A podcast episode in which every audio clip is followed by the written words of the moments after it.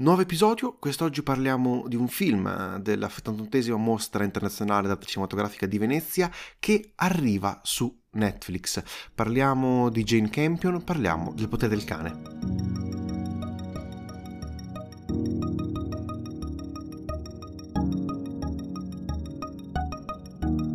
Premiato con il Leone d'Argento per la regia, troviamo il film della regista neozelandese Jane Campion, che aveva vinto l'Oscar per lezioni di piano. Che cos'è?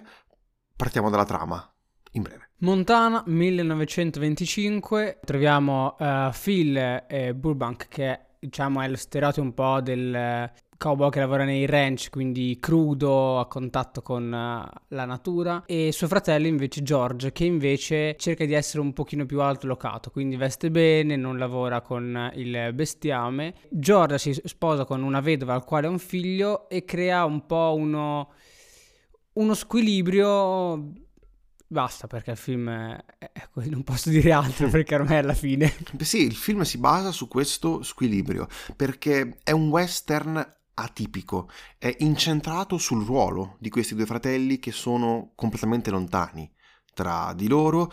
L'hai detto, siamo nel Montana, siamo nel 1925, siamo nel selvaggio West, o perlomeno siamo alla fine dell'epoca West, eh, siamo in, negli ultimi paesi, negli ultimi, nelle ultime frontiere americane. Adattamento dell'omonimo libro di Thomas Savage è un tema, il western, che sta lentamente tornando in auge nel cinema contemporaneo, perché lo abbiamo visto anche quest'anno con First Cow, che basa la sua ambientazione su un, un selvaggio west ancora però più mh, mm, antico, eh, forse ancora più passato, pur essendo comunque, abbiamo detto, sono dei film completamente diversi. Qui siamo invece all'opposto, siamo agli sgoccioli di questa era della frontiera americana. Siamo bloccati in quel mm, tempo nel, nell'immaginario che uno si aspetta. Sono, c'è il deserto, ci sono i, cav- i cavalli, ci sono i cowboy, nella sua connotazione più classica. E i due fratelli, Phil Burbank, che è interpretato da Benedict Cumberbatch, e George, Jesse Plimons, che oramai io credo sia una richiesta della distribuzione e produzione di Netflix averlo in qualsiasi loro film originale, perché credo che sia praticamente in tutti negli ultimi anni, li ha fatti, credo tutti li ha fatti, sono figli di una facoltosa famiglia di proprietari terrieri e gestiscono quindi questo ranch, gestiscono le mandrie, però tra di loro, come detto, si creano delle differenze. Io ho alcuni dubbi su questo film. E parto subito con, con, il dirlo partendo proprio dai personaggi. Perché abbiamo eh, Phil che è burbero, scontroso, antipatico, avverso alla tecnologia e alla modernità e fedele agli insegnamenti di Bronco Harry che per lui è quasi una figura mitologica, questo suo padre acquisito che gli ha insegnato ad essere uomo. Mentre George è sensibile e pacato. Ecco, come magari notate dalla descrizione, c'è una chiara differenza tra la caratterizzazione dei personaggi e alcuni, in particolare quello di Cumberbatch, Phil, è molto più delineato rispetto agli altri che rischiano di passare veramente in secondo piano. Anche la prestazione di Cumberbatch secondo me si mangia quella degli altri, fagocita le, le interpretazioni sia George che Kristen Dust che qui interpreta Rose, eh, che poi è la moglie di George, e Cody Smith McPhee nel ruolo del figlio di Rose.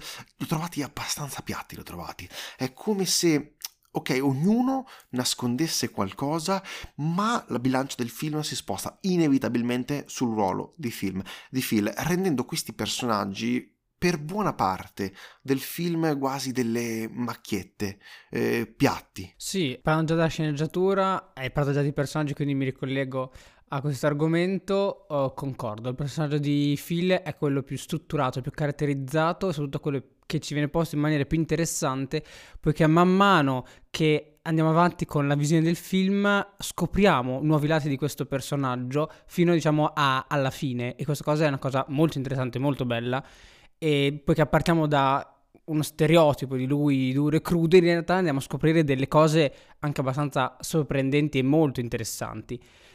e quindi con lui riusciamo proprio quasi a entrare nella sua testa in certi momenti, capire quello che sta pensando e capire quello che vuole. Mentre gli altri personaggi io ho trovato, diciamo nella parte iniziale e fino a metà il personaggio di Rose, piaciuto per una parte, adesso non voglio fare spoiler, quindi non dico niente di che, però quello per una parte è stato interessante, ma alla fine, come hai detto te, diciamo che cede, rimane, cioè quando conclude su- il suo arco di interesse per noi diventa soltanto, come detto, una macchietta, una presenza che è, è riconducibile a due parole. Il personaggio di eh, George invece eh, poteva essere molto interessante all'inizio, eh, soprattutto per in contrapposizione al fratello, poteva essere interessante e diciamo dopo un terzo del film eh, rimane quello e boh, il nostro interesse per lui svanisce.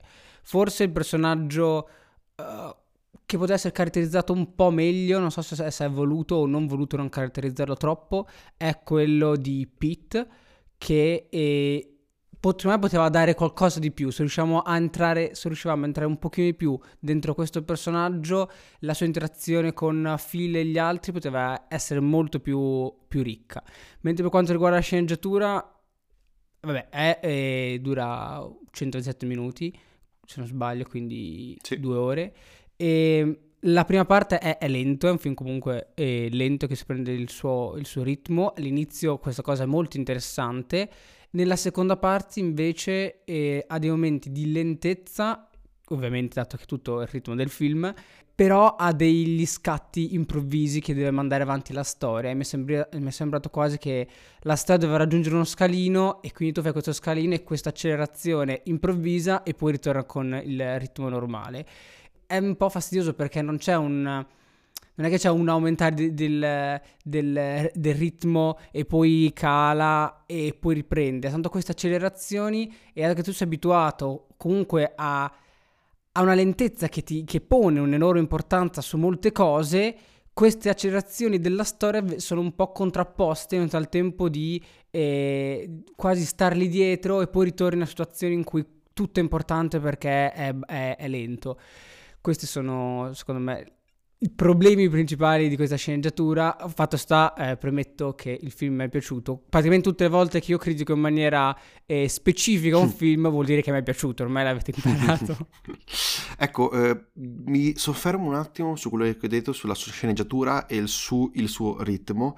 E secondo me è anche molto dato dalla, dalla divisione in capitoli, così come per un pochino riecheggiare quello che è l'adattamento del libro, il film viene diviso in capitoli tra di loro, in cui passano dei tempi, in cui, in cui passa del tempo, in cui si lasciano parti e pezzi di storia allo spettatore, dedicandosi secondo me principalmente alle, alle sensazioni che si creano tra le interazioni dei personaggi, che sicuramente è una parte da dire interessante, perché è una sceneggiatura alla fine sussurrata, eh, che cerca di raccontare il maschilismo violento, tossico, frustrato che traspare dai rapporti dei, dei cowboy. È, è sgradevole e diventa poi alla fine, ci pensiamo, il vero antagonista del film. È proprio una decostruzione che ormai è completa della figura americana per eccellenza, quello del western classico, che con eh, il tempo è stata sempre di più mh, smontata e ora prima era eroe e adesso è diventato nemico di se stesso, che è un po' se ci pensiamo anche il sintomo della caduta dell'epoca oramai giunta. Siamo, come detto, agli sgoccioli de- dell'era western e secondo me ci sta anche andare a fare questo eh, tipo di, ehm, fra virgolette, revisionismo per ehm, dare una nuova lettura della figura. Dedicandosi però, certo, alle sensazioni, a un certo punto si perde, secondo me, sul finale. Non racconta tutto, si capisce bene quello che succede, forse fin troppo bene. Volendo fare una sceneggiatura eh, mm, sussurrata di sensazioni, il finale secondo me è anche un po' troppo spiattellato. Ad un certo è un po' punto. troppo narrativo per, esatto. per averci abituato a una narrazione più rarefatta. Esattamente. Quali sono i temi di, di, questo film, i temi che possiamo trovare, oltre al, al personaggio di Phil. Eh, uno, non vorrei rivelare troppo, andando a vedere ci sarà questa interessantissima evoluzione, o perlomeno scoperta della realtà di Phil. Il film, però, secondo me, principalmente è un film sulla solitudine. Cioè, ogni personaggio si sente solo e questo traspare anche nell'ambiente. E le case infatti sono lontane, le città non esistono, e i rapporti sono difficili e è anche un pochino un film sulla vendetta in un certo senso, una vendetta muta, una vendetta sorda, a tratti solo accennata. È interessante una scena che è una guerra personale tra un banjo ed un piano. Una cosa che però mi ha fatto particolarmente interesse, ma al tempo stesso eh, non lo ritengo essere un, una cosa negativa del film, eh, più una nota di colore che questo film si potrebbe semplicemente risolvere, eh, risolvere i problemi che si creano all'interno dei personaggi se i personaggi parlassero tra di loro, cioè anche semplicemente si insultassero un attimino, eh, giustamente un attimino, un, attimo di perdere un attimo la pazienza, probabilmente i, i personaggi avrebbero avuto una, uno sviluppo migliore. Ecco qui, però come detto non è una critica è più che altro una nota di colore per quello che secondo me poteva essere uno sviluppo possibile della storia. Sì, in base a quello che hai detto, cioè secondo me se i personaggi si fossero parlati era tutt'altro film, però prendo quello che dici e effettivamente un minimo, soprattutto nella coppia tra George e Rose, perché all'inizio, cioè lui è sollevato di effettivamente avere una compagna perché non si sente più solo questa, diciamo, questa sottotrama del loro legame completamente ci cade dopo quella scena, diciamo che è completamente abbandonata. E, e forse lì, essendo questa la coppia quindi sono sposati, poteva un po' emergere comunque una sorta di discussione, oppure lei provava un attimo a, a parlare, cose così. Forse, forse giusto questo poteva starci.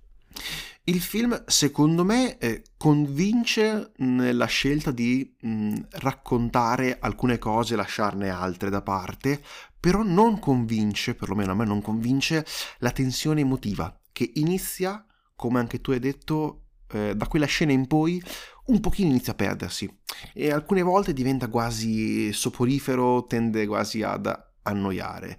Ecco, quando ha la possibilità di spingere non vi riesce. E qui mi collego anche, prendo il capitolo della regia, perché ad un certo punto secondo me si appiattisce ed è un gran peccato. Stiamo parlando di un film western e quindi uno andando a vedere eh, comunque anche se si vuole distruggere il genere, secondo me certe inquadrature devi andarle a mettere, un, un'idea di regia diversa devi andarla a porre. Aspira tantissimo a questo film, però sembra onestamente più una occasione mancata. È un buon film, ma gli manca quel qualcosa per essere un film che veramente mm, non ti dimentichi. La Campion regala, e qui parliamo un po' più della, della regia in, in, termini tecnici, regala ogni tanto grandissimi scorci, quelli che il genere merita, però al tempo stesso delle volte perlomeno ho avuto la sensazione che sembrasse quasi trattenersi, eh, voler essere sempre f- fortemente a servizio della storia, certe volte si perde nel donare quelle inquadrature che dicevo che il western merita. Per intenderci, eh, ho sentito un pochino le mancanze di quelle inquadrature che si, trovano, si possono trovare in First Cow oppure, per, per, qui citiamo un capolavoro del genere, Il Petroliere. E, e non sono solo i campi lunghi, eh, perché sul finale in questo caso si riscatta, ci sono dei bellissimi campi lunghi eh, dove in particolare come detto nel, nella, nell'inquadratura prima della scena finale che è particolarmente bella quella, quella inquadratura, quel campo lungo. Ok, quindi tu eh, stai dicendo che mancano quelle inquadrature che diciamo bucano lo schermo, riescono sì. a vivere, riescono a dare un sacco di colore e anche solo servono tanto per esprimerti una sensazione e darti, diciamo, una sfumatura di queste notti di colore anziché a portare avanti, portare avanti la storia. Sì, effettivamente anch'io ho notato uh, questa mancanza che secondo me poteva arricchirla, dato questa narrazione rarefatta, questo tipo di inquadrature poteva, poteva assolutamente starci, poiché non, non ci tiriamo davanti una regia eh, che segue assiduamente i personaggi, anzi spesso comunque ci sono dei campi abbastanza larghi, ci sono panoramiche, alcune penso che siano fatti tipo con dei droni perché sono in altissimo e quindi ci troviamo un po' a raccontare il, questo, qua, questo quadro. È sostanzialmente un quadro, anche il tipo di regia non cioè non con grandi movimenti, effettivamente con delle inquadrature più belle, ma belle è un po' troppo generico, forse più, più studiate, che arricchissero l'immagine, cioè dava un'importanza enorme all'immagine che noi vediamo, poteva, poteva dar quel che in più, quel che in, proprio una di sensazione, qualcosa che dici, ah, questa qui, guarda quanto è bella, cioè che ti, che ti arriva, un'immagine che ti arriva. Non c'è un'enorme ricerca di... Eh, diciamo, di immagini che possono colpirti. Ci sono varie inquadrature, spesso de- dal basso sul personaggio di Phil, che quelle invece sono molto interessanti, fatte soltanto per lui e quindi ci caratterizzano il personaggio. E il resto, diciamo che ci. La, la, la regia a livello tecnico, cioè la scelta di inquadrature, ci accompagna un po' tutta la storia. E questo si risente, come hai detto, sul non.